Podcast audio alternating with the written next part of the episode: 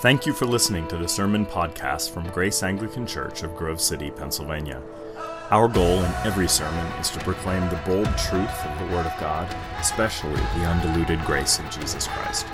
If you want to learn more about our church, check out our website at graceanglicanonline.com.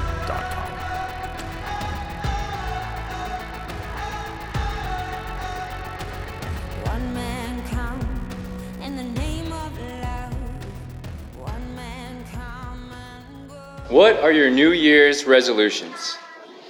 Perhaps you'd like to be, eat a bit healthier, save more money, exercise a, a bit more regularly, spend less time on social media, spend more time with family, or maybe it's just to finally fix that leaky pipe underneath your kitchen sink.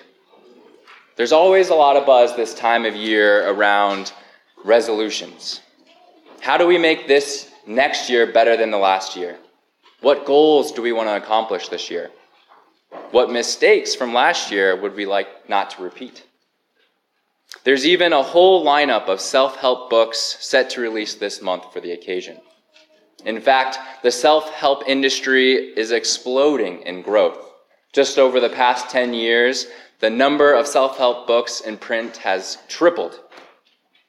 One market researcher comments people are yearning for meaning, peace, and calm in today's somewhat chaotic culture, and they're looking for ways to slow down and unplug. Amazon has 28 subcategories of self help books, ranging from happiness, anxieties and phobias, dreams, new age, personal transformations, hypnosis, to emotions. But even with the overabundance of self help support, studies show that on average only 10% of American adults actually keep their New Year's resolutions. 25% falling off the wagon within the first week, and then nearly 50% within the first month. Now, I don't mean to throw shade at our good intentions and our resolutions tonight, and our, uh, our, our good intentions of taking stock of our lives and setting goals. But there seems to me an easily misguided aim in all of our measuring, our modeling, our quantifying, and our idealizing our futures. In an article entitled Improving Ourselves to Death, Alexandra Schwartz, a journalist, writes In our current era of non-stop technological innovation, fuzzy wishful thinking has yielded to the hard doctrine of personal optimization. Self help gurus need not be charlatans peddling snake oil. Many are psychologists with impressive academic pedigrees and a commitment to scientific methodologies. Or they're tech entrepreneurs with inviolable records of success in life and business. What they're selling is metrics. It's no longer enough to imagine our way to a better state of body or mind. We must now chart our progress, count our steps, log our sleep rhythms, tweak our diets, record our negative thoughts, and then analyze the data, recalibrate, and repeat. In today's culture, I think we are at risk of judging ourselves and bringing our lives under the rule of these metrics and slipping into uh, self obsession and self contempt and discouragement when we can't make the cut, when we can't live up to the promise of a better self. We are at risk of succumbing to this self help culture that breeds discontent, unrest, and feelings of inadequacy. But Scripture testifies that we are flawed beyond self repair and that there are things in our lives tonight that we can only be delivered from, no matter how much we optimize or order our lives. And so, my aim this evening is to guide us through the Word of God outside of ourselves and turn our attention to Jesus. So, this evening, I want to discuss the shocking obedience of Jesus our Lord and the freedom of his gospel. I'd like to turn to the gospel text from Luke 2 and look at just one verse, verse 21. We read, At the end of eight days, when he was circumcised, he was called Jesus, the name given by the angel before he was conceived in the womb. Today, in the liturgical year, we pay particular atten- attention to the circumcision in the name of Jesus. The law of Moses required that every male be circumcised on the eighth day. So it was traditionally a festive occasion when family and friends would gather around to witness the naming of the son. And so it became a Christian tradition to mark this event in Jesus' life the eighth day after Christmas, January 1st. But if we're being honest tonight, what does the circumcision of Jesus mean to us? So I hope to show you that rather than just being a mere religious custom or a historical point of interest in the life of Christ, Jesus' circumcision is bursting with theological significance and relevance for us. So, first, I want to see how it demonstrates the shocking obedience of Jesus. Throughout Luke's gospel, he is striving to show the historical reality, the unmistakable, verifiable fact of Jesus' true humanity. Luke states in the first verses of his gospel that having followed all things closely for a time, he now intends to write an orderly account of things that he's seen. Luke then goes out of his way to show geographical and historical references to what he is saying, to show the authenticity of who Jesus was. He writes things like, In the days of Herod, in those days a decree went out from Caesar Augustus, when Quirinius was governor of Syria. Jesus' circumcision reiterates the historical fact of Jesus' humanity. For we know that divine spirits don't have circumcisions. Gnostic ghosts don't have reproductive organs. Jesus was a Jewish boy, circumcised just like other Jewish boys.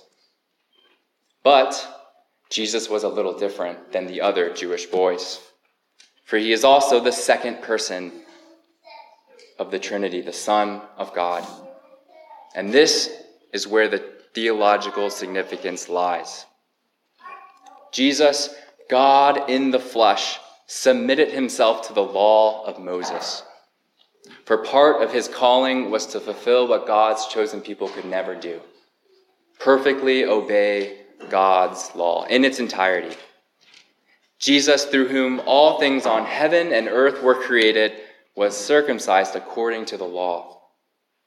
The eternal Word of God condescended to identify with his people and to perfectly obey the law for our sake. And this obedience led all the way to his cross. For his blood spilled at his circumcision foreshadowed the very blood he would spill at his cross by which he would reconcile all things to his Father. Jesus offered himself so that we may now find ourselves in him. This is the shocking obedience of Jesus. So, our, my second point tonight is I want to look at the freedom of the gospel. How does Jesus' perfect obedience relate to us and the freedom we now find in him? Taking a step back and looking theologically at what circumcision was, we know that it was a central sign and theological theme throughout the Old Testament. It marked the assurance of God's promise to bless Israel and ultimately all people, all nations, through his covenant with, his, with Abraham. Circumcision did not magically bring these blessings about, but was the sign of God's initiative towards Israel. He marked them and all their generations as set apart, as his own. Meaning was not merely in the physical act, but in the promise of God and in the faith of Israel. So, the importance of this covenantal sign for Israel was the very reason we see it being a struggle for the early church and throughout the New Testament. The early church was trying to figure out what circumcision now meant and what it meant to be a member of God's people after the coming of Christ. This was a completely understandable dilemma for Jewish believers not to know how to fit these two things together. For we know from Genesis that it was the mandatory sign of belonging to God. In Genesis, it, in Genesis, it states, Any uncircumcised male who is not circumcised in the flesh shall be cut off from his people, for he has broken my covenant. And so we read in the book of Acts, some in the early church were taking this concept of circumcision and what it meant for God's people throughout the narrative of Scripture. And they were teaching that unless you are circumcised according to the custom of Moses, you cannot be saved. And so this led to the apostles and the elders of the early church gathering together and having a theological conference in Jerusalem to get to the bottom of this specific problem. And this is where it becomes crucial for us. The apostles and the elders came to the very conclusion that the theological function of circumcision had been accomplished in Christ, that now Jews and Gentiles would be saved by the same grace of Jesus. The circumcision of Christ is now the justifying act of God in which all of our sins and failures to meet the law's demands are nailed to the cross. God has cut us off from our old self, our fleshly union, our binding with Adam, and He has recreated us. We are now buried and we've been risen with Christ through our faith in Him. Paul writes to the church in Galatia from what we read this evening on this precise issue. Paul writes that if you accept circumcision as a saving sign, a belonging, of being included in the church, then Christ will have absolutely no advantage, no value for you. You are then bound instead to keep the whole law, being severed, therefore, from Christ and all of his benefits. But Scripture testifies that Christ came to Israel and to us to release us from this very predicament. For we read tonight, For when the fullness of time had come, God sent forth his Son, born of woman born under the law, to redeem those who were under the law. For in Christ Jesus, neither circumcision nor uncircumcision counts for anything, but only faith working through love.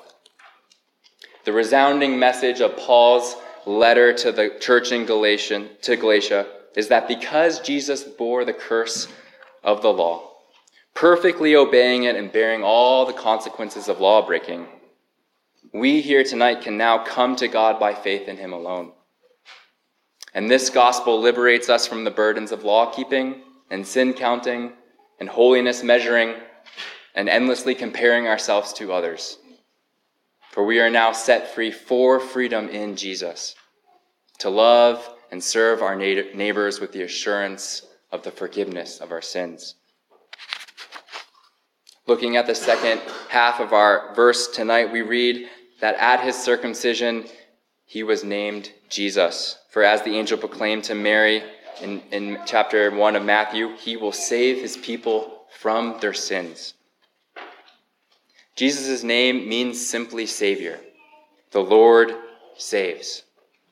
Of all the attributes and characteristics of our Lord, he is named above all as the one who saves us from our sins. The grace of God shines through the very name of our Lord, for it is the name above every name and the name by which every knee on earth and in heaven will one day bow. So, to close up this evening, as Christians, we are in a particular place of privilege to claim all truth as our own. All truth belongs to God. So we can therefore read any self help book off the shelf we can gather all the insights from psychology, sociology, philosophy, biology, and every sphere of human knowledge. We can glean wisdom from rules of life, methods to form amazing habits, magical guidance on tidying up and organizing your life, or motivation to lead a disciplined and focused life, perhaps like a Navy SEAL. For who doesn't want health, peace, uh, order, stability. These are things we, might, we, we should not reject. But we must not sacrifice the freedom of Christ's gospel for the slavery of our own self improvement projects. We must subject all these endeavors to the God who has bled and died to make us his own. God has kept his covenant, his unbreakable, gracious resolution that we could never keep. True freedom, true help can only come from the outside, not in the modern search of self. The true medicine we most desperately need tonight is Christ who delivers us from his sin, our sins, saves us from our bondage, and sets us free to love our neighbors. For it is this very reason that our Lord is named Jesus. C.S. Lewis ended his classic book, Mere Christianity, with these words 70 years ago t- this year. I'll end my sermon with them tonight. He writes, Give up yourself, and you will find your real self. Lose your life, and you will save it. Submit to death, death of your ambitions and favorite wishes every day, and death of your whole body in the end. Submit with every fiber of your being, and you will find eternal life. Keep back nothing. Nothing that you have not given away will really be yours. Nothing in you that has not died will ever be raised from the dead. Look for yourself, and you will find in the long run only hatred, loneliness, despair, rage, ruin, and decay. But look for Christ, and you will find him, and with him everything else thrown in. Amen.